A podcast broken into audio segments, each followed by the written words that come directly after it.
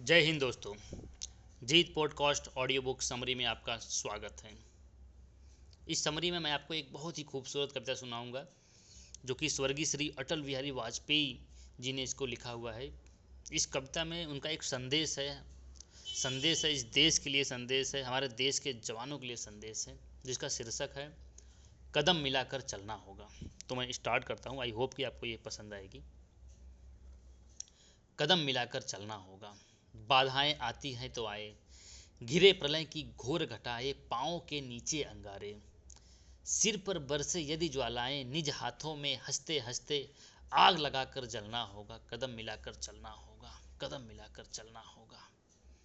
हास्य रुदन में, तूफानों में, अगर असंख्यक बलिदानों में, उद्यानों में, वीरानों में, अपमानों में, सम्मानों में, उन्नत मस्तक, उभरा सीना, पीड़ाओं में जलना होगा।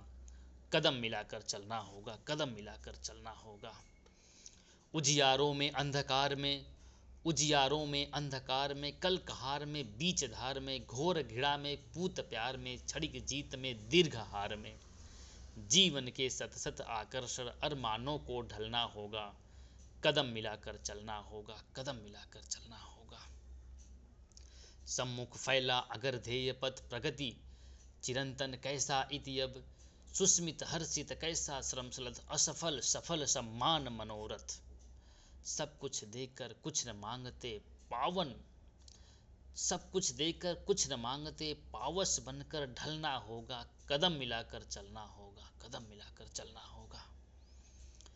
कुछ कांटों से सज्जित जीवन, प्रखर प्यार से वंचित यौवन, नीरवता से मुखरित मधुवन, परहित अर्पित अपना तनमन जीवन को सतसत आहुति में जलना होगा, गलना होगा, कदम मिलाकर चलना होगा, कदम मिलाकर चलना होगा।